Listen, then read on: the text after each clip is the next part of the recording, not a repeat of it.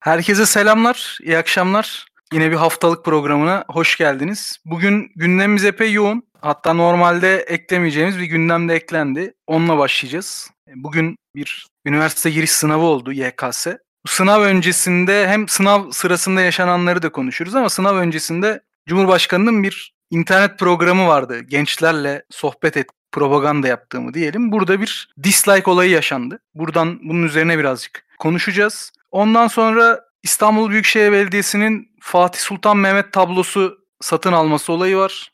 Bunu konuşacağız. Ondan sonra biraz hukuk alanına gideceğiz. Artık ülkecek karakolluk olduk. Sürekli mahkeme, sürekli dava konuşuyoruz. Kaftancıoğlu davası, ardından Oda TV davası, ardından da geçtiğimiz hafta baroların yürüyüşü ve bu yürüyüşe ilişkin bu yürüyüşe müdahale, sonunda yaşananlar, bu baro yasası bunu da değerli konuğumuz Doktor Cemil Ozansu ile birlikte konuşacağız, tartışacağız. Hızlıca başlayalım. YKS meselesi Devrim Bey. Nedir bu iş? Nereye gidiyor? Ya açıkçası geçen sınavda yani şey kısmını konuştuk geçen hafta. Bu sınavların ertelenmemesi e, biraz turizm sektörünü canlandırma, onları besleme adına. Evet ama Cumhurbaşkanı diyor ki yok öyle bir şey diyor. Böyle şey olur mu hiç diyor. Yani der. Sonuçta da yani pek e, gerçekçi, akla yatkın bir şey değil belli. Yani zaten o gün gelen tepkiden, hani o yayında e, oluşan tepkiden de pek kimseyi ikna etmediği ortada olan bir mesele var. Ya belki e, şey geçebiliriz. Bugün de YKS'de biraz şey görüntüler olmuş. Herhalde soruların fotoğrafını çekip paylaşan olmuş. İşte evet, sosyal evet, medyada. Pandemi nedeniyle doğru düzgün arama yapılmamış anladığım kadarıyla. Yani böyle bir iddia var öyle söyleyeyim. Dolayısıyla hani ya bu da biraz şunu gösteriyor. Bu salgın vesaire bizim toplumsal önceliklerimiz değişti. Sonuçta o sınavdan daha önemli bir şey bu virüsün yayılmaması. E, bu sınavdan daha önemliyse ve bu sınav bu zamanda yapılıyorsa bu tarz şeylerin ortaya çıkması da normal gibi geliyor bana. Normal. Onun dışında da zaten bu güvenlik önlemlerini getirmelerini hatırlıyorsundur. Ee, esasında cemaatin soruları çalması sonrasında sınavlarda böyle bir olağanüstü güvenlik önlemi alma hale oluşmaya başladı ama zaten önlemin kendisinin ortaya çıkışı da çok ciddiyetli değildi bence.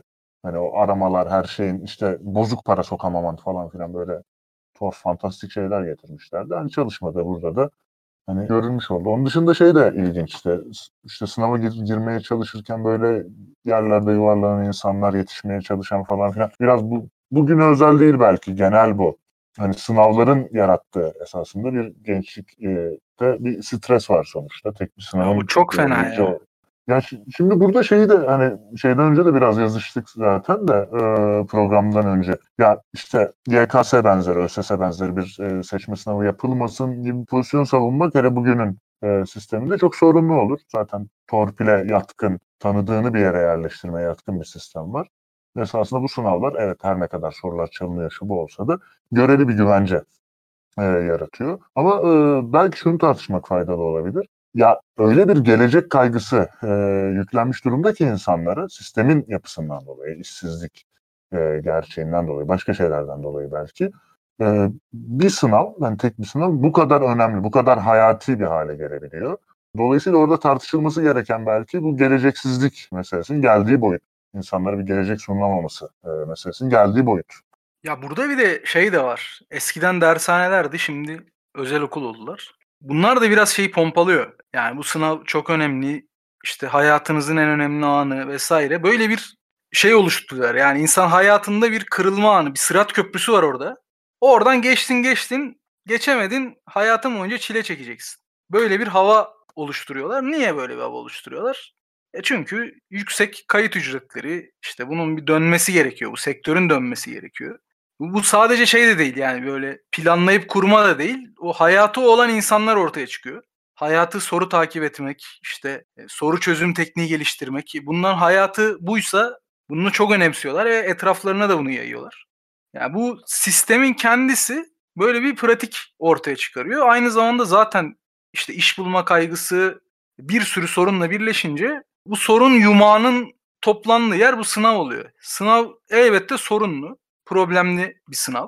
Ama o biraz simge gibi yani. O bütün bir sistemde sorun var ve orada kendini gösteriyor. O anda, o günde kendini gösteriyor. Çünkü insanlar o tarafa odaklanıyor. O tarafa odaklanması sağlanıyor insanların ya da öyle söyleyeyim. Ya bir de şöyle bir şey var e, sonuçta. Hani bu sınava girdin, iyi geçerse hani kurtulacaksın, rahatlayacaksın. Ya kötü geçerse işlerin kötü gideceği garanti belki. Ama iyi geçerse de pek iyi gitmeyecek işler sonrasında. Sonrasında bu sınav değil, üniversitedeki bilmem neler iyi yaparsan hayatın kurtulacak gibi bir şey olacak. Ee, sonrasında gireceğin bir iş görüşmesi. Bu kadar hayati bir hale gelmeye başlayacak ve e, esasında e, ya kurtul, kurtarma yolu e, bu işten şu belki de baştan aileniz zenginse, size başka olanaklar sunuyorsa kurtuluyorsunuz. Yoksa hayatınız boyunca sürekli böyle hayat değiştirici, kader değiştirici anlar sunuyor size sistem ve oraların hepsinden başarıyla geçmek sizin sorumluluğunuzda, size düşen bir şey olarak da algılatılıyor. Ee, esasında e, ya öyle tek bir hayati aşamada yok yani e, baktığımızda insanın hayatını kurtarabilecek sizi. Yani sonuçta hani çalışma hayatına falan giren insanlar çok daha iyi biliyordur. Orada her gün esasında bir çile çekiyorsunuz benzeri. Hani ulaşabildiğiniz noktada o olabiliyor. Hani bu buralardan geçmeniz halinde. Çok bütünlüklü bir e, sorunlu tablonun bir aşaması esasında. İnsan daha erken bir yaşında yaşadı. Da, dolayısıyla daha da herkese e, herkesin etkili bir şekilde hissettiği bir aşaması belki yoğun bir şekilde hissettiği bir aşaması oluyor. Tabii o zaman bir de şöyle söyleyelim ya. Dinleyicilerimiz arasında da vardır bugün sınava girmiş olanlar. Kötü geçtiyse çok dert etmeyin arkadaşlar. Yani zaten aileden zengin değilseniz bunda başarılı olsanız bir sonraki aşamada çile çekeceksiniz ya da bunda başarısız olunca başka bir yerde ya bir şekilde insan hayatını sürdürüyor ve bu çok da güzel olmuyor mevcut sistemle, mevcut düzende. O yüzden böyle büyük şeyler kaybetmiş ya da muazzam şeyler garantilemiş değilsiniz hiçbiriniz. Tek başına bu cendereden çıkmak da pek mümkün değil. O yüzden çok kendinizi yıpratmayın diye en azından bizim dinleyicilerimize böyle bir şey söylemiş olalım. Peki ben bu programı izledim. Tamamen dayandım. Kendime biraz da terbiye edeyim istedim. Uzun zamandır şahsım adlı kendine sürekli şahsım diyen kişiyi çok dinlemiyordum. Şimdi bu insan, bu kişi şöyle bir sistem kurmuşlar. Zaten biraz o yüzden tepki çekti. Böyle bir işte kadın öğrenci, genç, küçük, işte tarzı falan da layık böyle. Ve soruyu sorarken de biz buna karşıyız falan modunda soruyor. İşte Cumhurbaşkanı da birazcık başka şeylerden bahsediyor. Bir şeyler yapıyor. Ee, sonra kız da böyle ikna olmuş gibi ama ve ortamın mizansen olduğu ve kötü kurulduğu çok belli. Bu da bir tepki yarattı ve işte YouTube'daki e, beğenmeme düğmesine, dislike butonuna e, seri bastı insanlar. Programın kalanı da facia bu arada işte. İmam Hatip öğrencisi bir tane çocuk işte katsayı probleminden dert yanıp çözdüğünüz için teşekkür ederim dedi ama yani o katsayı olayı biteli kaç yıl oluyor? Çocuğun acaba o zamanlar e, aklı yerinde miydi ya da va- çocuk vardı ama kaç yaşındaydı bilmiyorum. Dolayısıyla hani bunun kurulduğu çok belli ve anlatılan şeyler çok saçma. İşte pedagojik açıdan böyle yaptık vesaire gibi şeyler e, söyledi. Bu da ikna etmedi tabii ki. Ondan sonra bu yayına işte seri dislike basılmasından sonra bu sefer şey çıktı işte FETÖ botlar satın aldı onlara yaptırdı. İşte izlenme sayısını geçti beğenmeme sayısı. Bu mümkün bu arada izlemeden de basabiliyorsunuz beğenmeme butonuna. Buradan da bir komplolar çıkmaya başladı hızlıca AKP kanadında. E geldiğimiz noktada da hani böyle bir şey var. Aslında son dönemde AKP'de hep görmeye alıştığımız şey. E, bir, bir olay var tepki yaratıyor. Şimdi bu olayın neden tepki yarattığı, bu olaya dair şeyler değil. Bu tepkinin aslında karanlık eller tarafından örgütlendiğine dair e, hızlıca iddialar ortaya çık- çıkmaya başlıyor. Bunu buna da çok yabancı değiliz değil mi? Devrim. Ya çok değiliz ama bir gerçeklik algısı yitimini de gösteriyor. Buna cidden ikna varsa. Hani e, bunu böyle düşünüyorlarsa. Ya ben şöyle düşünüyorum. Bir düzeyde böyle düşünüyor bile olabilirler. Çünkü ülkenin mevcut gerçekliğiyle e, bağ kuramadıklarını e, orada ele aldıkları gündemler bile gösteriyor. Ben senin gibi bir sabır sergileyip programı izlemedim ama hani senin anlattıklarından çıkardım. Örneğin İmam Hatip meselesini bir gençlik gündemi olarak düşünebilmeleri planlanmış bir yayında böyle bir soru e, öne çıkartmaları esasında e, yeni kuşaklarla onların sorunlarıyla, bugünün sorunlarıyla ilişki kurma yeteneklerinin, buna yönelik siyaset üretme yeteneklerinin epeyce zayıfladığını da gösteren bir şey. Bence bu kısmı biraz e, ciddiye alınmalı. Ve yani genç kuşakların özel olarak pek de çizilen çerçevenin içerisine yerleştirilemediği, pek de buna ikna olmadığı hani bir dizi başka deneyimle de görülmüş bir şeydi ama daha çarpıcı bir şekilde de görünmeye e, başlıyor. Burada yani çok fazla süreçten bahsedilir genel olarak temsil ettikleri İslamcı ideolojinin iflasından tutalım. Ülkeyi zaten e, 18 senedir yönetiyor getirdikleri hale kadar. Sunabildikleri bir şey yok sonuçta genç kesimlere. Bunun da hani görüleceği tek örnek bu olmayacak bana kalırsa. Daha da göreceğiz ya. Yani sen izlememişsin de programı şöyle izlemeyen arkadaşlara tabii ki tavsiye etmiyorum. Yani şöyle resmedin. Bu genel Erdoğan'ın çıktığı canlı yayınlar oluyordu ya gazeteciler El Pençe Divan karşısında diziliyordu. Onun gazeteci değil işte lise öğrencisi bunun onları dizmişler. Ellerine sorular vermişler ama kendileri yorumlayıp çocuklar yapamadığı için çok böyle çirkin bir görüntü ortaya çıkıyor. Gazeteciler yandaşlığa alıştığı için başka önüne getirileni sunulanı kendi fikriymiş gibi ifade edebiliyorlar. O konuda uzmanlaşmışlar. Çocuklar tabii biraz daha e, saf canı olduğu için bunu yapamıyorlar. E, haliyle böyle bir e, çirkin bir görüntü de ortaya çıkıyor. Biraz o böyle saflığın da istismar edildiğini e, hissettiriyor o görüntü aslında. O yüzden de e, muhtemelen daha fazla tepki çekmiş olmalı. O zaman bu konuyu kapatalım mı? Kapatalım. Zaten fazla gündem var biraz. Evet, şimdi bir bir de İstanbul'a gidelim. Geçtiğimiz günlerde Fatih Sultan Mehmet'in tablosu İngiltere'de bir müzayedede satın alındı. E, bu işte Anadolu Ajansı A Haber falan bunu haber yaptı. Çünkü çok ciddi bir paraya satın alınmıştı. Şimdi not almıştım. 770 bin pound muydu? Ee, öyle bir evet 770 bin sterlin böyle bir fiyatı 6,5 milyon lira buna satın alındı. Sonra buna böyle asım bayrakları tadında Anadolu Ajansı, A Haber falan böyle haberler yaptı. Sonra bu İstanbul Büyükşehir Belediyesi'nin yaptığı ortaya çıktı. E, tabii ki hükümet kanadı biraz suspus oldu. Şimdi burada böyle bir aslında iktidarın, yandaşların iki yüzlülüğü zaten bu bildiğimiz bir şey. Bunu kendileri yaptığı zaman bir şeyi büyük bir şey oluyor. Onaylama, şak şak vesaire. E, ama muhalifler diye tabir edilen ya da kendi rakipleri yaptığı zaman ya görmezden geliyorlar ya düşmanlık ediyorlar. Bu tamam. Ama bizim cenah açısından bunun sırf AKP rahatsız olduğu diye bir tür onaylanması, kabul edilmesi, savunulması gibi bir hal var. Biraz bunu tartışalım istedik. E, çünkü hani bir belediye 6,5 milyon lira ekonomik olarak sıkıntıda olduğumuz bir dönemde bir padişah portresine harcıyor. Tamam bunu tek başına değerlendirmeyelim. Bu padişah niye bir padişah portresine böyle bir para harcanıyor? Sence niye? Devrim. Ya şimdi ben e, direkt şuradan geleyim. Parasını tartışarak ya da israf söylemi üzerinden bir muhalefet kurarak meseleyi ele almak bizim açımızdan yanlış olur. Yani mesele israf olup olmaması değil, mesele şu bana kalırsa İmamoğlu'nun temsil ettiği siyasi hattın Osmanlıcı e, motiflerle bir sürekli bağ kurma çabası.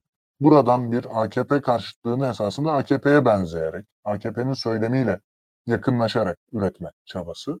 Muhalefette de böyle bir eksene yerleştirme çabası dan bahsedebiliriz. Yani, muhalefeti böyle bir eksene yerleştirme çabası demeyelim ama hani muhalefet böyle, böyle bir muhalefet üretme çabası diyebiliriz daha e, farklı bir tabirle.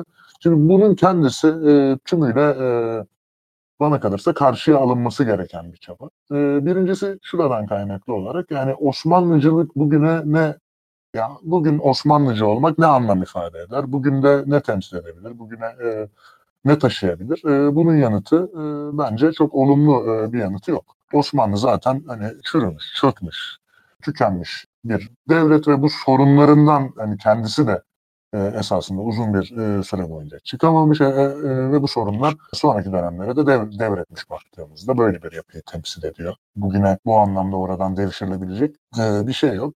Ha, ikincisi şuna bakalım popülizm adına da yapılıyor. Osmanlıcılığın toplumda karşılığı var falan filan gibi bir şey de bence gerçekleşiyor. Türkiye toplumunda e, özel olarak Osmanlıcı motiflere seslenmenin ben ciddi bir oy farklılığı, oy tercihlerinde değişme e, bir şey yaratacağını düşünmeyin de e, pek gerçekçi olduğu fikrinde değilim.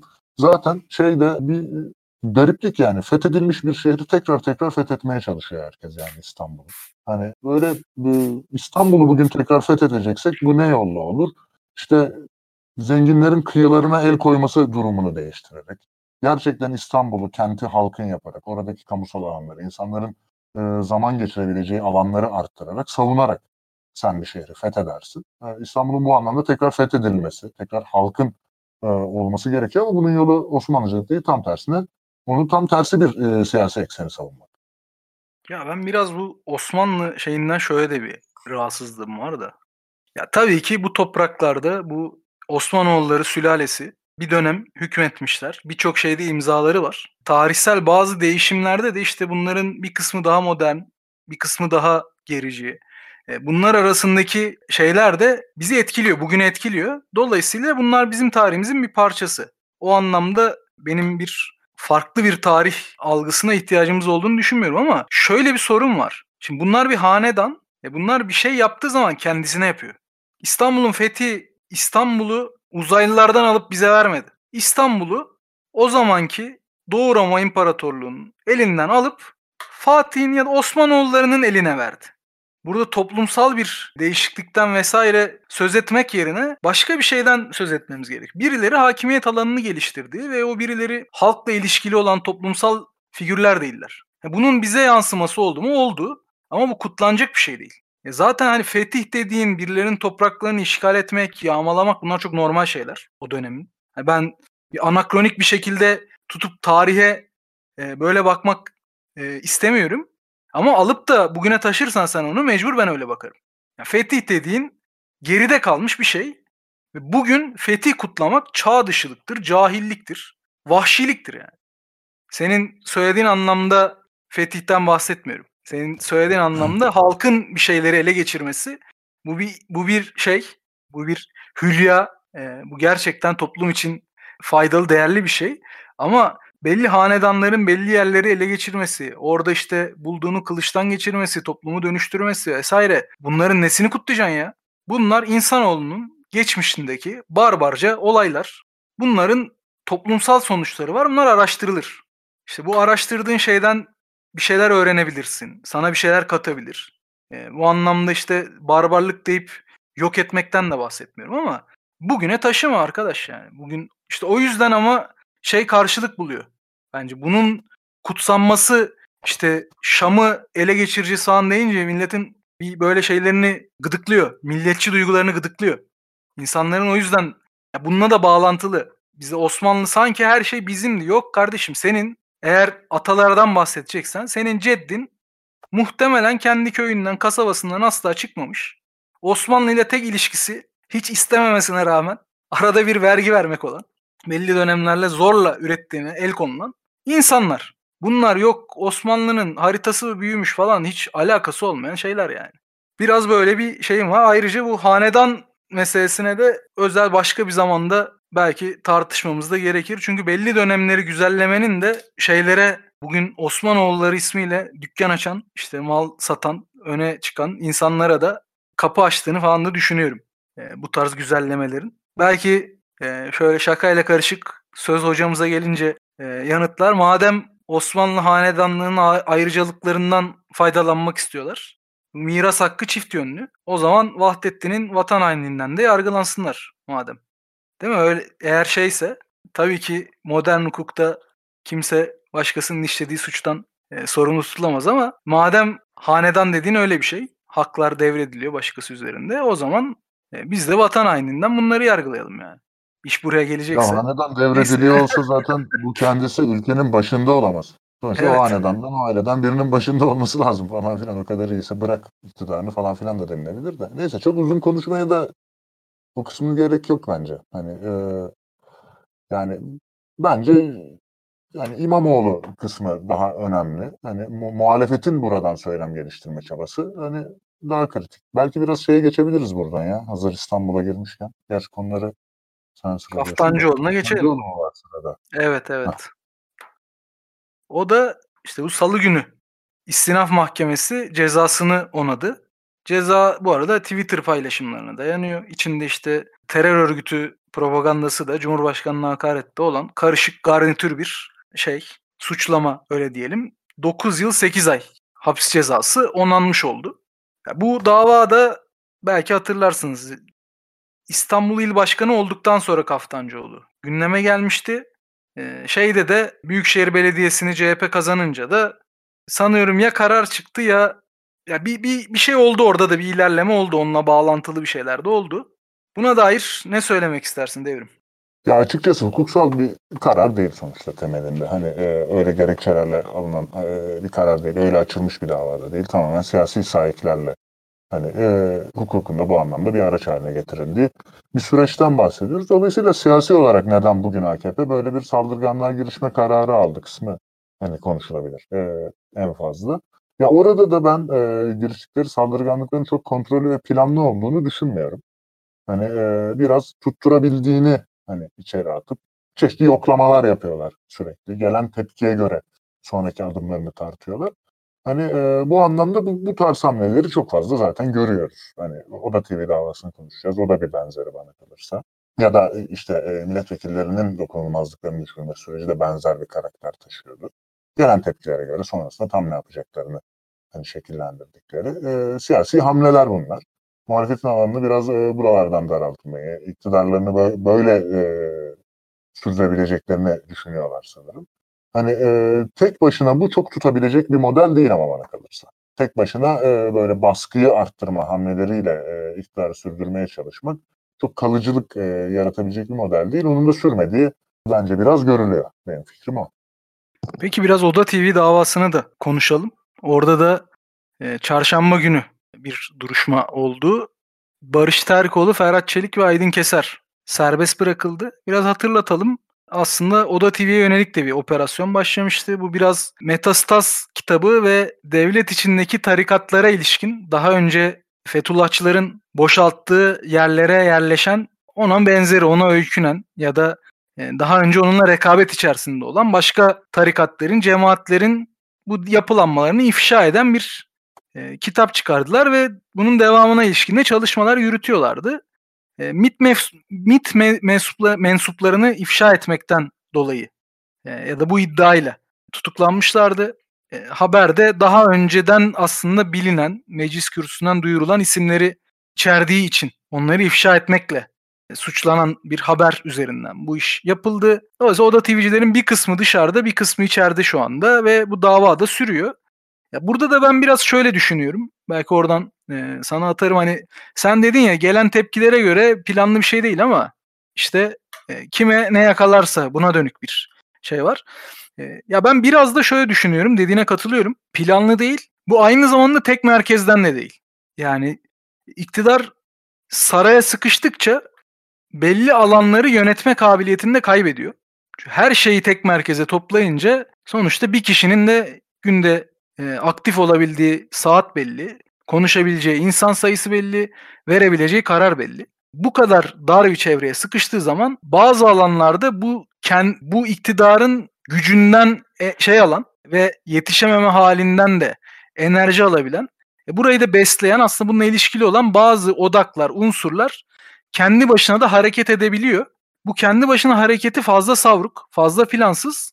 En nihayetinde bu mevcut iktidara hizmet ettiği için çok göze batmıyor. Birbiriyle çeliştiği zaman sadece bunlara müdahale ediliyor. E, ama birbiriyle çelişmediği zaman bunlar biraz böyle kontrolsüz, serseri mayın gibi sağa sola saldırabiliyorlar. Bunların da kendi genelde de kendi çıkarlarına ya da kendi hassasiyetlerine e, dokunma hali önemli. Canan Kaftancıoğlu meselesinde e, bence biraz daha işte daha milliyetçi damardan beslenen iktidar ortaklarından böyle bir şey geliyor. Bu, buna da iktidar yol veriyor. Yani bu aklamak için söylemiyoruz bunu elbette.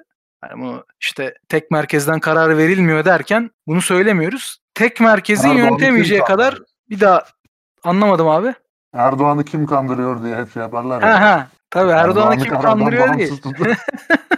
yani o onun işini taşere eden bazı unsurlar var. Bu anlamda sorumluluk paylaşılır. Yani böyle bir şey bir tablo çizmiyoruz. Birileri var bunları yapıyor falan gibi bir şey sakın anlaşılmasın.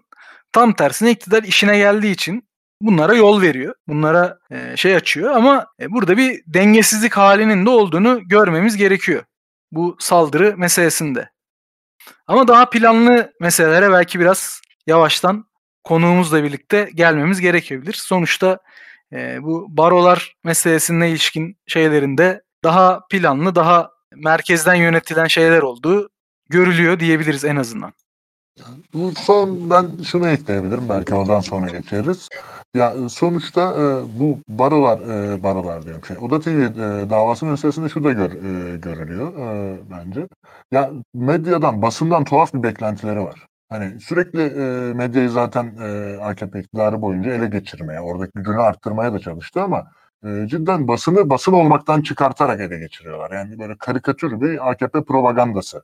Hani haberciliğin yerine geçmiş oluyor. E, en temel standartların bile sağlanamadığı bir şey ye geçirmiş oluyor. Dolayısıyla ele geçirdikleri mecralar da etkisizleşiyor. Ve etkisizleştirdikçe e, gazetecilik yapanlara tekrar saldırarak sorunlarını çözebileceklerini düşünüyorlar. O da biraz bir kısır döngü. Yani burada sürekli zaten daha nitelikli gazetecilik yapmaya çalışan, işini yapmaya çalışanlar hani hedef tahtasına hani benzer isimlerin tekrar tekrar oturtulduğunu görmemiz de biraz böyle bir şeyden kaynaklı bence. Evet. O zaman konuğumuzu alalım mı? Yavaştan. Alalım. Hocam merhabalar. Merhabalar. Nasılsınız? Sağ olun. Sizi dinledim. Teşekkür ederiz hocam. Konuğumuz e, Doktor Cemil Ozansü. Kendisi kamu hukukçusu. Yanlış söylemiyorum. Umarım. Ve KHK ile... Yani, evet. Evet. Ceza hukuku ve hukuk tarihinde çalıştım. Ceza hukuku ve... onlar evet. Ama kamu hukuku doktoruyum. Evet. E, hocam böyle hızlıca size sorup e, topu size evet, atacağım. Onu diyordunuz. Ha. Onu söylemeye çalışıyordum arada kaçtı evet. 2000, 2016 senesinin Ekim ayında 29 Ekim'de Cumhuriyet Bayramı'nda çıkarılan KHK ile İstanbul Üniversitesi'nden arkadaşlarımla beraber ihraç edildim.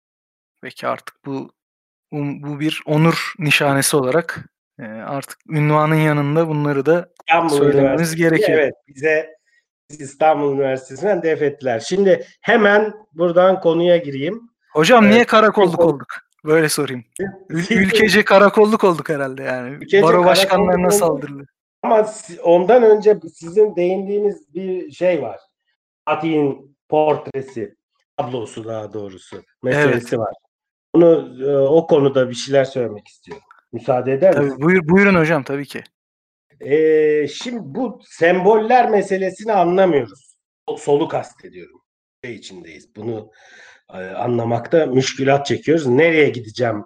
İstanbul Üniversitesi'nden atılmadan evvel yani 2016'da atıldığımıza göre 2014 senesinde İstanbul siz bilirsiniz değil mi bu ana kapıyı İstanbul Üniversitesi nerede? Üniversite deyince bir görsel olarak o gösterilir hani televizyonda vesaire. Evet evet. Zaten bütün evet. sınav haberlerinde de orası çıkar. Bravo. O, o çıkar. Şimdi e, onu restore etmeye kalktılar. Üstünü örttüler muşambayla. Ben şöyle dedim kendi kendime. Bu dedim bunların derdi kuvvetle muhtemel orada Tuğra vardır aslında. O çünkü eski Osmanlı binası biliyorsunuz. Daire askeri orası. Yani Milli Savunma Bakanlığı veya Genelkurmay Başkanlığı sayarız orayı. Anlatabiliyor muyum? Hı hı. Ee, dolayısıyla orası Abdülaziz döneminde inşa edildiği için Abdülaziz'in Tuğrası vardır. Ama onun üstü kapatılmıştır. TC amblemiyle. Şimdi sağcıların da aşırı sağcıların tabii aslında sağcılar diyoruz ama merkez sağ için sadece aşırı sağcılar kaldı artık. AKP ve MHP aşırı sağ partiler bunlar.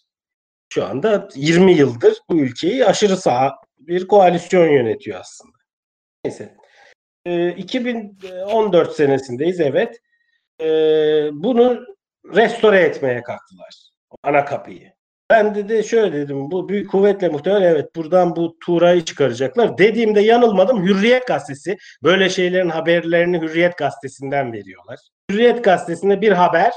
Efendim öğrencilerin şeyi var, talebi var. Tarihimizi yeniden canlandıralım.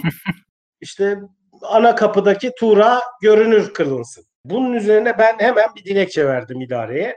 Çünkü 1927 tarihli bir kanun vardır bir devrim kanunu sayılır. Resmi binalarda ve bilhassa eğitim kurumlarında saltanat alametlerinin teşhiri yasaktır. Pura gösterilemez. Eğer diyor kanun da çok kibar bir kanun. Eğer sanatsal kıymeti varsa diyor eserin münasip vasıtayla örtülür diyor. E alınır müzeye kalır. Şimdi bu bir devrim kanunu. Cumhuriyet devrimi kanunu. Anlatabiliyor muyum? Yani sembollerle bağlıyız aslında. Bu dilekçeyi verdim. O şimdi meclis başkanı olan Mustafa Şentop e, o zaman MHP'lileri de aldı yanına bir e, teklif verdi. Kanun değişikliği teklifi. Bu kanun kaldırılsın diye. Daha çözüm süreci. Bu böyle Cumhur İttifakı falan yok. Dans ediyor AKP henüz şeyle. E, o dönemde dahi bunlar yani bu AKP MHP e, taban bu Türk İslam sentezi geleneği Cumhuriyetle davalıdır. Bizim solda ben eğitim senliyim. Ondan sonra bunu sendikaya götürdüm. Dedim ki buna buna şey yapalım. Kampanya yapalım. Bunu yapamasınlar. Davasını açalım vesaire. Netekim oylandı. Oradan bir karar çıkamadı. Orada da aynı şeyle karşılaştık. Tarihi anlandırma bir şey yok. Tarihi ihya ediyorlar. Bu kadar sembollere takılmayalım. Anlatabiliyor muyum? Aslında tam da sembollerle bu iş oluyor. Tabii o bir o, o sağ sağ şimdi sembolcüdür zaten. Böyle semboller üzerinden hareket eder ve aslında bunların da hukuki geçerlilikleri olur. Yani siz 21. yüzyıl Türkiye'sinde kalkıp da İstanbul Üniversitesi gibi bir kurumun ana giriş kapısına, üniversiteleri temsil eden bir giriş kapısına saltanatı Türkiye Cumhuriyeti TC'yi oradan kaldırıp onun altından saltanatı çıkarırsanız bu aslında sizin yürüdüğünüz anayasal istikameti gösterir. Yani ülkeyi hazırladığınız hukuksal zemini gösterir. Çünkü o kapıdan geçtiğiniz zaman içeride iktisat fakültesi, hukuk fakültesi ve siyasal bilgiler fakültesi. Bunlar bu ülkenin kurucu yerleri. İlk hukuk fakültesi orası. Hukuk modernleşmesi denen şey orada başladı. Bunun kapısını siz saltanat alametiyle donattığınızda bu bir anlama gelir. Sol bunu anlamadı hiçbir zaman. Şimdi Halk Partisi de aynı çizgi içinde. Halk Partisi de yarışa girdi. AKP ile daha doğrusu bu Türk İslamsa 12 Eylülcülerle bir sağ sembolizm yarışına girdiler. Abdülhamitleri de savunacaklar, Menderesleri de savunacaklar. Anlatabiliyor muyum? Bu raddede yani mesele. E, Cumhuriyet'in kurucu partisi Cumhuriyet'in neredeyse hiçbir değerini üstlenmek istemiyor. Her değerinden korkuyor. Her şeyi bedava veriyor. Bir felaket.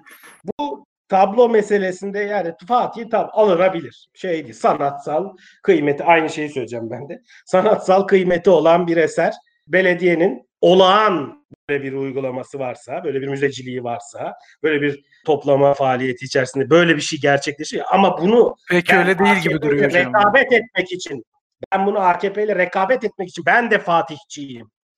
Ben de ben de sizin kadar Fatihçiyim dersin. Öyle ya da böyle bakın bunu kabul etmek bir e, Fatih, Fatih bir Rönesans marşalidir diye çıkıyor mesela İlber Hoca. İşte onu öyle takdim ediyorlar vesaire ama netice itibariyle bunu bilmemiz gerekiyor ki biz cum, bun, biz bunlar tarihi figürler bunlar çok uzak bize yani bunlarla bunlarla modern gençliğin inşasında bunlar referans olarak kullanılamaz. Bunlar orta çağ figürleri. Olamaz yani böyle bir şey. Tabii tar bir tarihi kıymeti olduğu şüphesiz. Bunların tarihi değerlerinin olduğu şüphesiz ama yeni neslin inşasında neslin terbiyesinde mutlak referans noktası olarak bunlar alınamaz. Modern önderlerin alınması gerekir. İmkanı yok çünkü başka bir dünyanın insanı o. Anlatabiliyor muyum? Yani evet, bu yani olmaz çalışıp padişah olamazsın. yani ya bu bu başka bir dünyanın insanı. Yani e, kardeşini de öldürebilir, e, çocuğunu da öldürebilir. Başka bir me- meşruiyet dünyasının başka bir e, evrenin insanı. Başka bir şey yani anlatabiliyor muyum meramımı acaba?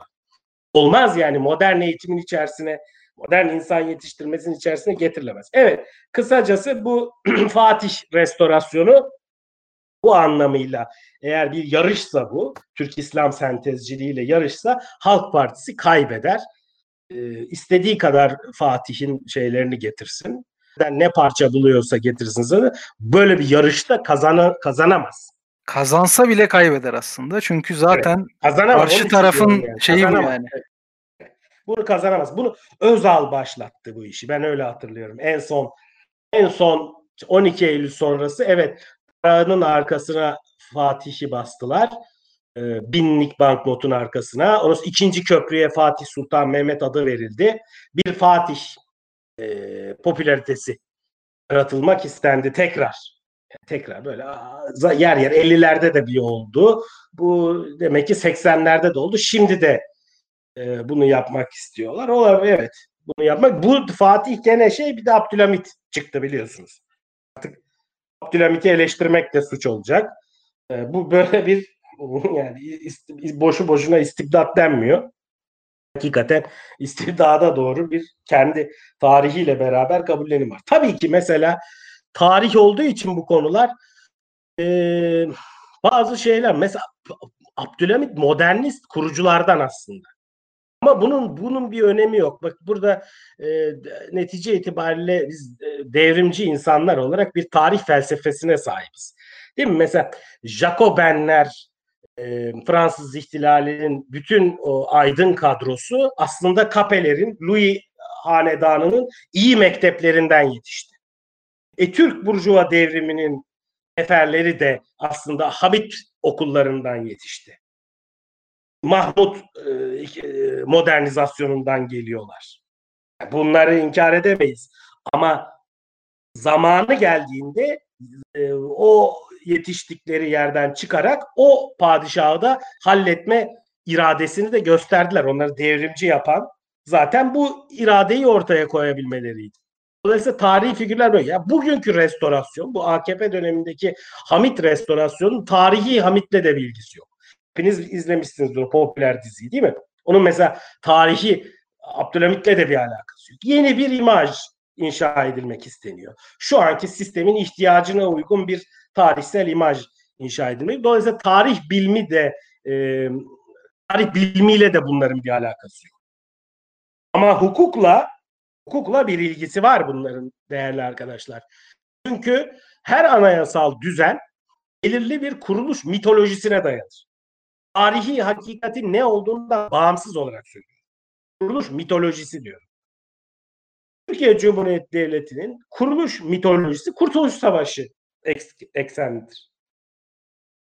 Bildiğiniz ilkokuldan beri anlatılan bu öykü üzerine kurulmuştur. Çeşitli değerleri ve motifleri vardır bunun. İşte bir anti-emperyalist karakteri vardır. Modernisttir. Batılılaşma amacı güder vesaire vesaire. Bütünüyle bildiğiniz o yapıdan söz ediyorum. Bu anayasal e, temelinde yer alır. Anayasanın özünde yer alır bu mitoloji. Şimdi yapılmak istenen Türkiye'de bu işte bu mitoloji e, değiştirilmek isteniyor. Buraya e, bazı unsurlar bilhassa da dinsel öge katılmak isteniyor. Yani başka bir ifadeyle Türk'ü siyasal anlamıyla ve hukuki anlamıyla tanımladığımız Türk'ün içine dinsel ögeyi katmak istiyorlar. Yani Müslüman hatta Sünni Müslüman mezhebi öğeyi de katmak istiyorlar. Bunu Türkiye indirgemek veya Türk'ü bu şekilde yeniden tanımlamak istiyorlar. Bu işte hukuka aykırıdır. Bu anayasaya aykırıdır. Anlatabiliyor muyum? Bu bir dolayısıyla bu karşı çıkılması gerek. Benim kanaatimce bu karşı çıkılması gereken. Bu Türk'ün yeniden tanımlanması meselesi karşı. Bu 12 Eylül'ün o zaman 12 Eylül bunu cesaret edemezdi. 12 Eylül'ün hedefi buydu zaten. Türk İslam sentezi denen e, siyasi projeksiyonun hedefi buydu. Bugün icrası gerçekleşiyor. 12 Eylül kendini tamamlıyor diyebiliriz yani. Cumhur İttifakı, AKP, MHP koalisyonu, Milliyetçi Cephe hükümeti dairesinde oluyor bunlar. Fatih'in portresi hakkında söyleyebileceklerim bunlar şimdilik. Peki bunun hocam aslında şeyle de bağlantısı var. Bu barolarla ilgili aslında barolar, barolar, e, hukuksuz... barolar kenara yani barolar köşeye sıkışmış durumda. Barolar en son noktası artık hukuk sisteminde. Bakın şöyle diyelim. Bürokratik mekanizma zaten politize edildi. AKP MHP hükümeti ekseninde bütün kadrolar politize edildi. Bir, işte sol üniversiteden atıldı. En uzak en güvenceli yer anayasaya göre konuşuyorum. Mevcut anayasaya göre konuşuyorum. En güvenceli yer üniversitelerde, kamu hizmetinde. Üniversite personeli, açın bakın anayasaya. Üniversite personeli ancak üniversitenin kendi kurulları kararıyla üniversiteden çıkarılabilirdi. Ne oldu? İşte bu Ekim'de dördüncü seneme gireceğim. Ben ben ve birçok arkadaşımız, solcu arkadaşımız üniversiteden yürütme kararıyla çıkarıldı. Ondan sonra da yasama kararına dönüştü. Kanun yapıldı o bir de üstüne.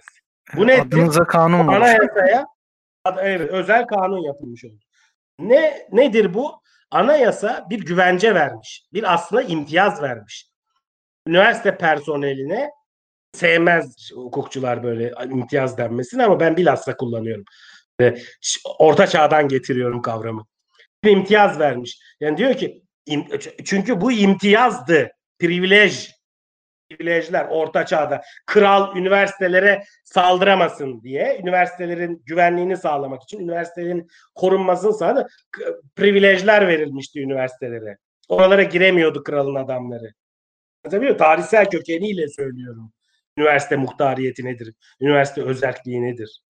Bunu bu yapılan kararnamelerle, bu kararnamelerle doğrudan üniversite personeline attılar. Bizde 1961 anayasasıyla üniversite özelliği kayıt altına alınmıştı. 12 Eylül'ün 82 anayasası bile bunu değiştirmedi. Ama bakın gelin görün de fiilen ortadan kaldı. Ya madde duruyor. Yeni hukuksal düzen bu. Madde duruyor. Aynı biçimde muhafaza ediliyor. Ama içeriği bambaşka yorumlanıyor. Ve uygulaması bambaşka şekle sokuluyor. Milletvekili dokunulmazlıklarında da aynı şey yaşandı. Gerek biz bu çok katı, çok mutlak bir milletvekili dokunulmazlığını ben okurken 2000 senesinde girdim fakülteye. Ben okurken başka bir içerikle okuyorduk, anlatıyorduk ondan sonra asistan olunca. Şu anki tatbikatı uygulaması bambaşka bir yere gelmiş durumda. Bu e, hukuksal dönüşüm yani şey muhafaza ediyor. Norm lafsi olarak kendini muhafaza ediyor ama tatbikat o şekliyle değiştiriliyor ki artık normun kendini muhafaza etmesinin bile bir esprisi kalmıyor. Bu vaziyet Peki, bu. Ben... Var olarak ilişkin ise efendim buyurun. Ya tam burada bununla ilgili hani normun muhafaza edilip ama e, uygulamada farklılaşma meselesi hani e, ilk kısımda da biraz e, değindiğiniz bu yeni bir esasında düzen, anayasal düzeni farklı tanımlamak istiyorlar. Yeni bir e, şey sistemi farklı tanımlamak istiyorlar. Buna göre bir mitoloji inşa ediyorlar e, gibi şeyler söylemiştiniz. Esasında burada normları tutup uygulamayı değiştirmek zorunda kalmaları e, sadece yıkıcılığı becerdikleri bir şey kurmayı çok beceremedikleri anlamına da e, gelebilir mi? E, çünkü bana biraz benim öyle geliyor. Yani kurduk. Bu çok enteresan bir soru. yani benim zihnimi meşgul ediyor.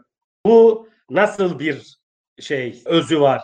Niye normatifleşemiyor? Yani bakın normalleşme diye bir şey var değil mi? Şimdi burjuva muhalefetin de bir kısmının ağzında bu. Normalleşme istiyoruz normalleşme istiyoruz diye. Bu aslında e, restorasyon talebi.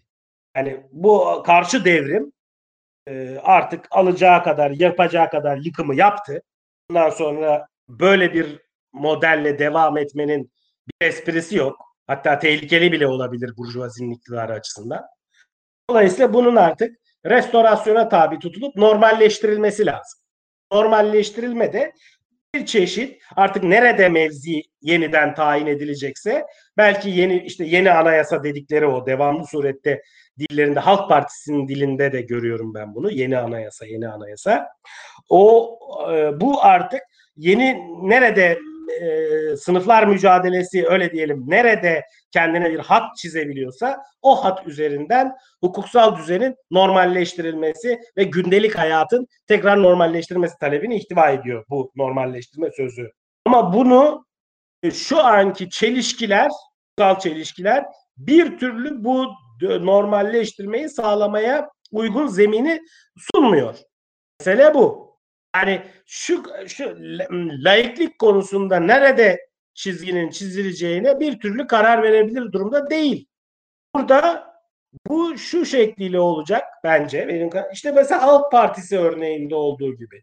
Muhalefetin liderliği giderek yeni standartlara, bu fiili standartlara alışkanlık göstererek, bunlara uyum göstererek, hatta kendi de bu şeye katılarak deninin yeni standardın inşasına katılacaklar. Bu işte iyice marjinalize olunca devrimciler bu yeninin veya devrimci fikirler diyelim. Hadi devrimci kim bilmiyorum. Devrimci fikirler iyice marjinalize olunca bu sefer de bu yeninin inşası bir ihtimal gündeme gelebilir. Dolayısıyla o zamana kadar sizin de tabiriniz bence isabetli. Bu şekliyle bir yıkım sistemi olarak devam etmeyi sürdürecektir diye düşünüyorum mevcut e, Milliyetçi Cephe Koalisyonu. Peki hocam Bu şeye dair e, ne söylemek istersiniz? Yani bu sonuçta barolara barolara diyemedik. Barolara onlara Evet. hakkını verelim. Şimdi barolar şöyle nedir? Niye barolar e, dedi. Bürokraside eş güdüm sağlanıldı zaten. Bu eş güdüm mü diyoruz buna? Naziler Gleichschaltung diyor buna.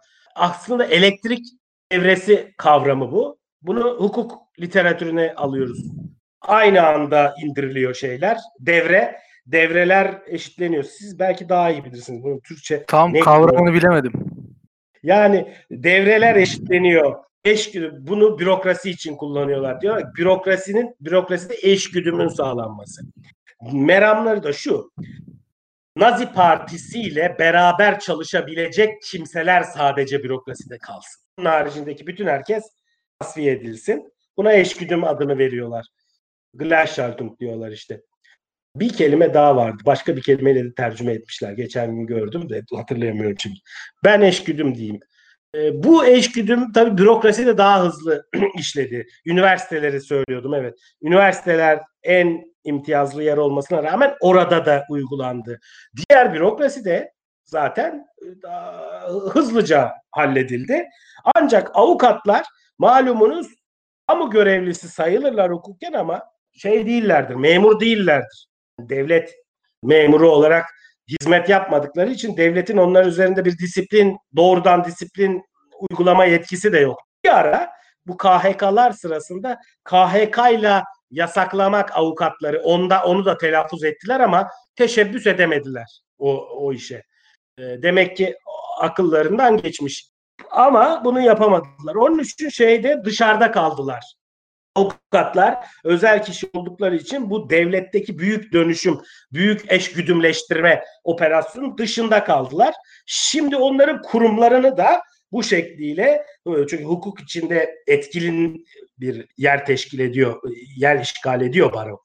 Öyle ya da böyle bakın zorunlu müdafi dediğiniz zaman siz baroya müracaat etmek zorundasınız. E, insan hakları gözlem vasıtalarıyla aslında hükümet edimlerinin ne kadar ne kadar suç içerebildiğini vesaire bunların üzerine gidebiliyor barolar. Dolayısıyla bir denetim, bir muhalefet merci olarak faaliyet gösteriyor. 12 Eylül generalleri de hatırlarsınız kapatmak istediler İstanbul Barosu'nu. Kapatmak istediler.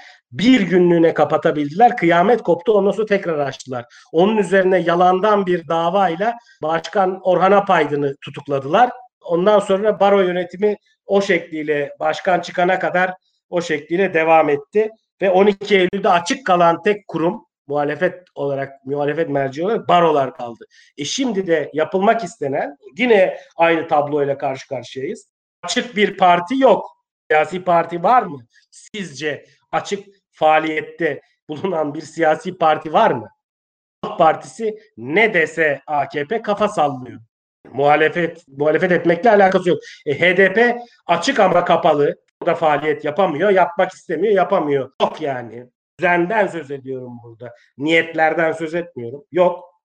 Sendikalar deseniz bir eylem bir şey yapılabiliyor mu? Bir sendikal faaliyet icra edilebiliyor mu? Grevdir en, iyi, en önemli şey. Ciddi bir yerde grev olduğu zaman hemen yasaklanıyor. E, evet. Yani yok demek ki bu da yok. E o zaman ne kaldı geriye? Barolar. İşte burada da barolar onun için kapatılmak isteniyor çoklu baro dediği baroyu bitirmektir. Birkaç tane baro olacak. Kendi barosu olacak o zaman. Hükümete yakın baro olacak. Bütün idari hukuki işleri o baro marifetiyle yapacak. Diğer baroya da yarın diyecek ki bunlar teröristler, millet düşmanları. Şimdi bu kavram türedi. Millet düşmanları. O zaman bu tanımla şey, millet düşmanı bakın başta söylediğim şey bu.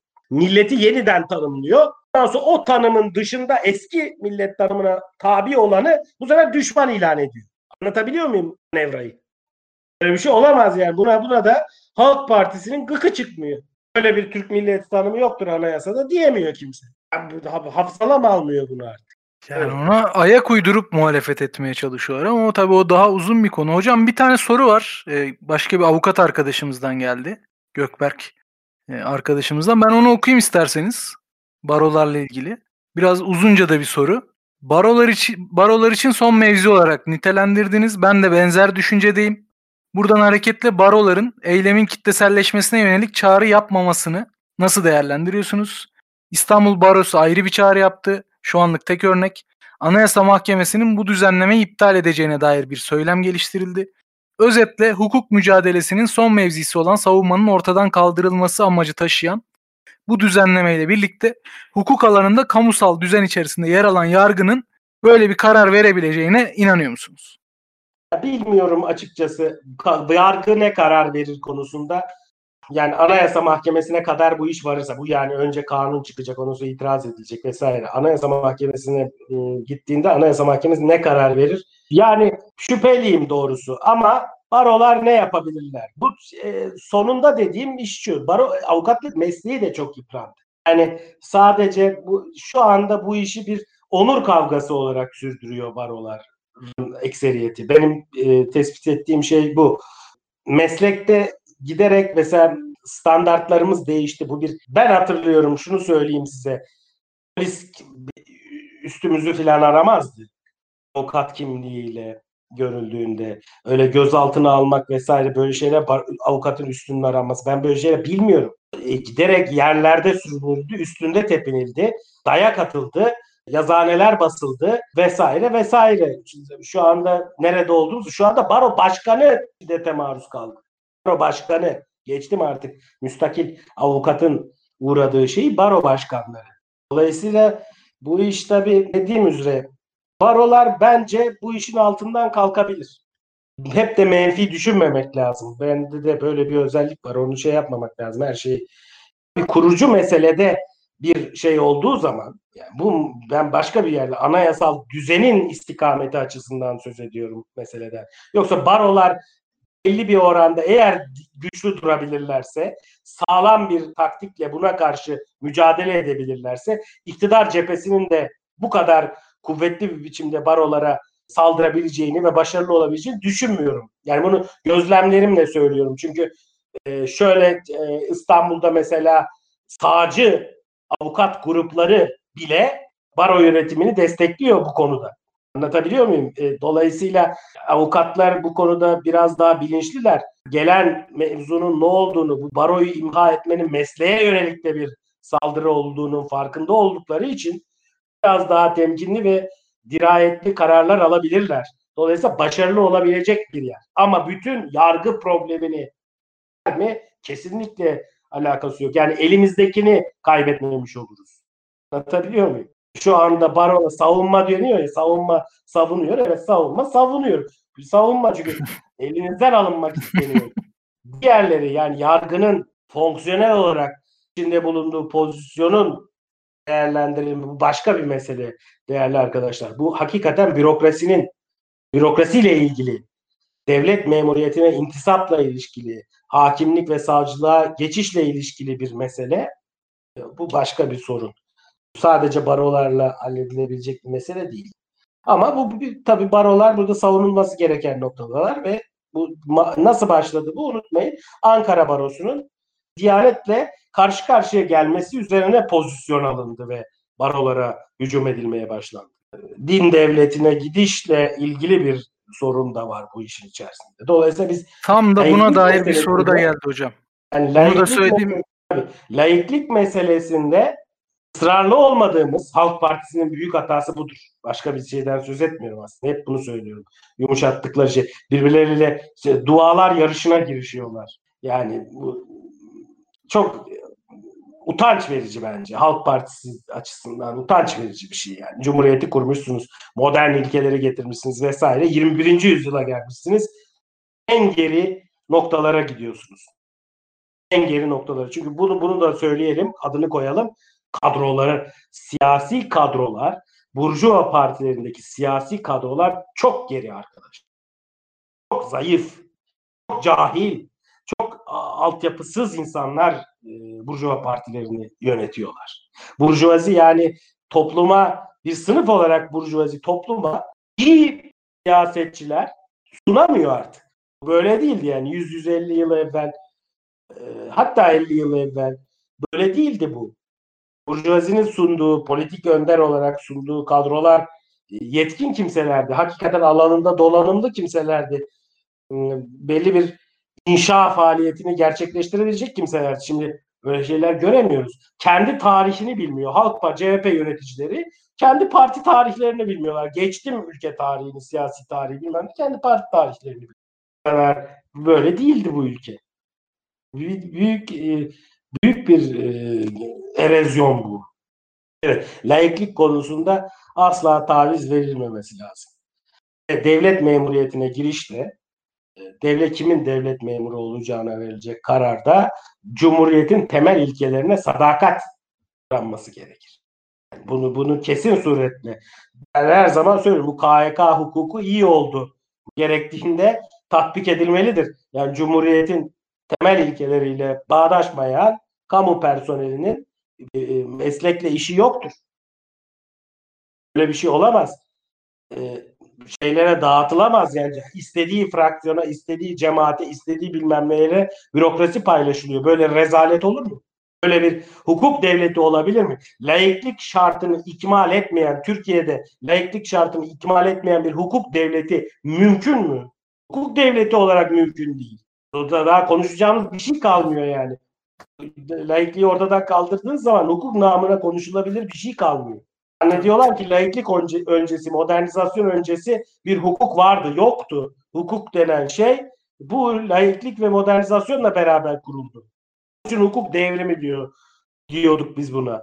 Hocam bununla bağlantılı yani aslında cevap vermiş oldunuz ama soru geldiği için benim de okumam gerekiyor. Belki hani e, üzerine bir şey daha söylemek istersiniz. Bir röportajınıza, Jurnal TR'deki röportajınıza referansla gelmiş soru. Ee, Ankara Barosu TCK 216'ya 3 yani dini değerleri aşağılama suçu bahane edilerek hedef gösterilmişti. Siz bir suçun neredeyse laiklik öncesi döneme ait bir dini inkar veya küfür suçuna dönüşmüş olduğunu söylüyorsunuz.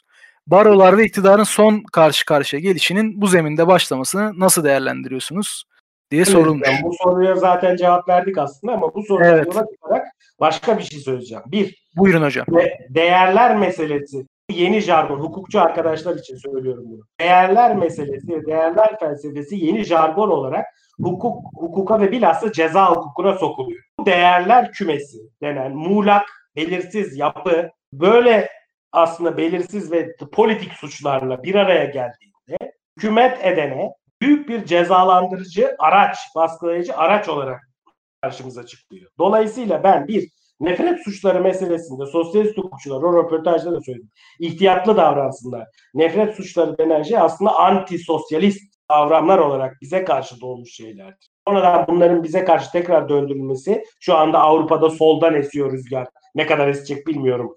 30-40 senedir öyle esiyor diye böyle bir e, suç alanı veya cezalandırma alanı yaratıldı. Ama o rüzgar tersine döndüğünde onun altında biz kalırız. Dolayısıyla bunlara ihtiyatlı yaklaşsınlar. Laiklik meselesi çok önemli. Dediğim üzere 3. fıkrası 216'nın bu şekliyle kullanılıyor bir küfür suçunu. Ortaçağ, ortaçağ küfür suçundan ne anlıyoruz biz? Ben Tanrı yoktur dersem bu suçtur. Ee, ben işte Tanrı'nın iddia edilen alametlerini inkar etsem ve bunu aleni olarak sağda solda söylesem bu suçtur orta çağda. Bunlara küfür suçu. Blasfemi denir buna.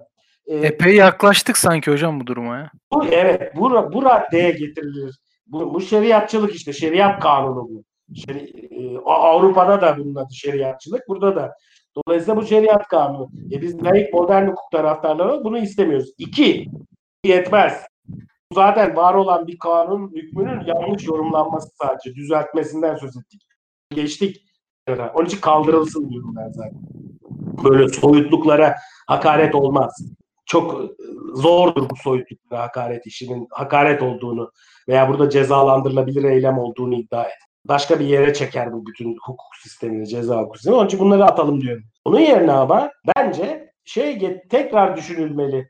Türkiye'de bir ceza maddesi olarak yeniden bir demokrasi, yeniden hukuk devleti ve layık düzen yeniden inşa edilince şu tekrar siyasi kimselerin dini hassasiyetleri istismar etmesini engelleyecek, bunu bir çeşit yaptırıma bağlayacak bir normun tekrar gündeme getirilmesi lazım.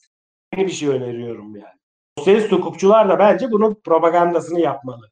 Bak bu nedir? Trump mesela İncil'le çıktı değil mi televizyonun karşısında ne kadar tenkit edildi. Dünyada böyle bir şey de var, böyle bir yaklaşım da var. Yani devlet ricalinin kalkıp da dini hassasiyette veya devlet ricali olması da gerekmiyor. Muhalefet siyasetçisi de olabilir bu. Bunu yapıyorlar. Onun için Halk Partisi'ne de kızıyorum. Kalkıp da dini hassasiyetleri istismar etmesi, onu söylemesi zaten ayıptır bu. Bizim yetiştiğimiz, terbiye aldığımız şeyde bir kimsenin kalkıp da ne kadar kendinin dindar olduğundan, ne kadar bilmem ne olduğunu söylemesi zaten ayıptır. Çünkü kişiye ait, çok indi, çok ona özel alanına ait olan şeyleri ifşa ediyor gibidir bu. Neyse ona geçtik. O safhayı geçtik. Çünkü bu toplum zaten iyice o konularda e, değişti. Ama hadi gelelim bunun siyasi ölçekteki e, yaratacağı sorunlara. Burada da bir çeşitli tahtitler getirilmesi lazım. Yani isteyen istediği biçimde e, ajitasyon, dini ajitasyonu siyasette kullanamaması lazım. Bunun çeşitli müeyyidelerle e, yasaklanmış olması lazım. Bilmem anlatabiliyor muyum derdimi. Bu da bir öneri olarak devamlı bakın sol devamlı savunmada e, sosyalist hukukçular da devamlı liberal hukukçuların üretmiş olduğu kavramları tekrar etmekle meşguller. Bence yeni bir Türkiye, yeni bir dünya istiyorlarsa yeni hukuksallıklar da yeni teklifler de üretmek mecburiyetindeler. Yani biz Avrupa İnsan Hakları Mahkemesi kararlarını alalım, onları okuyalım, onlardan bir dünya çizelim kendimize, onu tekrar edelim. Dün buna indirgenmiş durumda artık muhalif solcu, muhalif bir hukukçuluk faaliyeti buna indirgenmiş durumda. Ama temel meselelere, kanunilik meselelerine, meşruiyet meselelerine veya temel düzenin nasıl olması gerektiğini, anayasal düzenin, hukuksal düzenin, kanun düzeninin nasıl olması gerektiğine dair fikir üretmiyor sosyalist hukukçu. Sadece diğer söylediğim şeyi, liberal hukukun üretmiş olduğu bilgiyi tekrar ediyor. Bu bir sıkıştırma yeridir. Burada çıkması lazım sosyalist hukukçunun. Dolayısıyla burada da yapmamız gereken bir program üretmek bakımından, hukuk programı, hukuk politikası programı üretmek bakımından da yapmamız gereken şeyler var diye düşünüyorum. Hocam bu noktada ben hani son söylediğinizle bağlantılı bir e, ek yapmak istiyorum. Hani soru gelirse e, o sorularla da devam ederiz. E, ya e, şimdi bu bahsettiğiniz esasında sosyalist hukukçuların hani e, savunmadan daha fazla anayasal düzenin ne olması gerektiğine dair öneriler yapması meselesiyle şey arasında bir bağlantı var bana kalırsa. E, düzen muhalefetin özellikle CHP'nin layıklık alanını boşaltması, AKP'ye benzeyerek muhalefet yapmaya çalışması e, karşısında biz de bazen sosyalistler e, de şöyle bir şeye girebiliyor. Bu alan sanki burada bir şeyler söylediğimizde biz çok etkili olmuyor. Dolayısıyla düzen muhalefetine benzeşerek iş yapmalıyız e, meselesiyle sosyalistlerin girdiği işte liberal hukuktan kavramlar ödünç alıp oradan hareket etmeye çalışma meselesi arasında bir benzerlik var ama aslında biz gözümüzü toplumda gerçekten var olan hassasiyetlere diktiğimizde örneğin bir layıklık hassasiyeti bu toplumda var ama temsil edilmeyen bir şekilde duruyor. Ee, toplumu temsil etmek de sadece seçimde oy almakla yapılan bir şey değil. Siyaset bunun da ötesine geçebilen bir şey bana kalırsa. Kısa vadede seçimlerde hani kaç kişinin desteğini alır sorusunun ötesine geçebilen bir şey bu boş alanları esasında düzen muhalefetinin boşalttığı alanları hem genel siyasette değerlendirmek hem de çeşitli özel alanlar e, bakımından da işte hukuk alanında sizin bahsettiğiniz gibi ya da başka alanlarda değerlendirmek için de bir fırsat sunan bir dönemdeyiz bana kalırsa. Çünkü e, düzen siyaseti bu kadar etkisizken figürler çıkartamadığını artık e, burjuva, burjuva siyasetini de söylemiştiniz.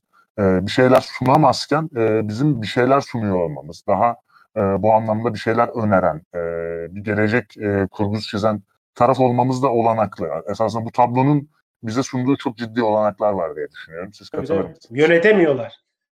Yani yönete o ortada yönetemiyorlar. Dolayısıyla bence e, sosyalistler açısından sosyalistlerin bir an evvel bir programla bu ülkeye somut şeyler önermesi. Kısacası söyleyebileceğimiz şey bu. Bir somut pro program tartışıyor olması lazım sosyalistlerin. Anlatabiliyor muyum? Ne öneri? Bu pro- program tartışmasında e, eskiden böyleydi. E, bir parti, bir şey, bir hareket devam program tartışırdı zaten. Şimdi hiç kimse programdan söz etmiyor. Ne yapmamız gerektiğini kimse konuşmuyor. Ama günde gündelik olarak zaten AKP çeşitli sorunlar üretiyor muhalefet için. O sorunları deliyoruz devamlı surette. Yine bunu yapabiliriz. O sorunlardan bu sefer bir karşı hamleyle çıkarırsak belki program da bu şekliyle şekillenir.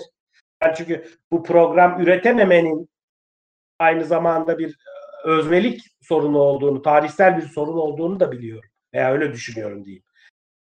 bir insanlığın bir sıkışmışlığı da var bunun içerisinde. Sadece bunu mesela Türkiye sosyalistlerine yüklemiyorum. Tüm dünya sosyalistleri açısından da bu böyle bir sıkışmışlık var. Ama hayat her gün kendini yenilediğine göre her günde yeni taleplerle yeni bir program inşa edilebilir demektir. Burada e, yetkin kimseleri alanlarında uzman yetkin kimseleri bir araya getirip yeni hayatın formüle edilmesi ve önerilmesi gerekiyor kitlelere. Bundan ibaret. Bir sessizlik oldu. Yavaş Evet. yavaş da e, programın sonuna doğru geliyoruz. Başka hocam sizin ya da Devrim senin ekleyeceğin bir şey var mı? Konuştuk herhalde değil mi? Yani epey de uzun, keyifli bir sohbet oldu. Evet, evet. Bugünlük bu kadar. Bu, bu yerde duralım isterseniz. Evet, bugünlük bu kadar diyelim. Zaten ülkede hukuk gündemi bitmiyor. Bitmez. Yani Bitmez. muhtemelen yine bu gündemleri tartışacağımız olanaklar yakalayacağız. Hocam size çok teşekkür ediyoruz. Ben de Ee, teşekkür Programımıza ederim. İyi bir Çok katıldığınız için şeref verdiniz. Ee, Tüm dinleyicilerimize de ayrıca teşekkür ediyoruz. Ee, Soru soran, katkı koyan, dinleyen, duyuran herkese e, çok teşekkür ederiz. Programda geçmiş programlarımız Spotify üzerinden erişilebiliyor. Birisi link atarsa sevinirim. Bu program da yarın ya da öbür gün eklenecek. Herkese iyi akşamlar.